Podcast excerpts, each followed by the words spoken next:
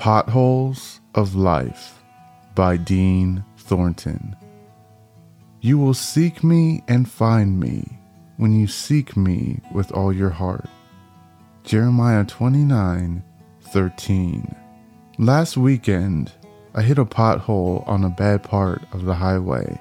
Thankfully, my brother was driving ahead of me and heard the sound of my tire being obliterated and waited with me as I waited for my car to be towed.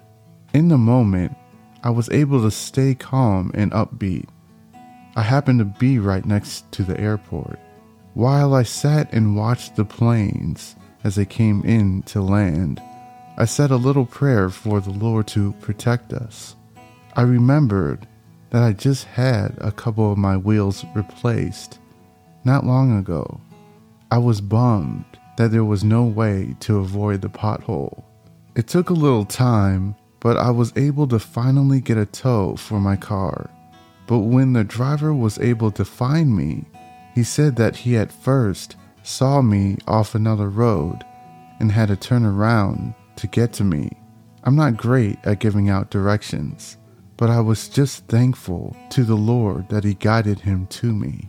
In today's verse, the writer talks about if we truly seek God with our hearts and believe in Him, God will hear our prayer and see us and what we are dealing with and provide help.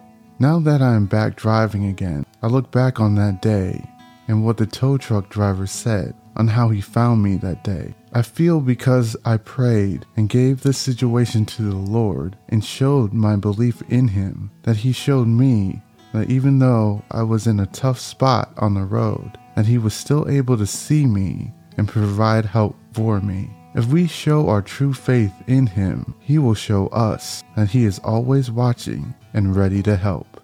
If you like this episode, please go ahead and hit the like or share button and feel free to follow For My King, His Kingdom on Apple Podcasts and Audible.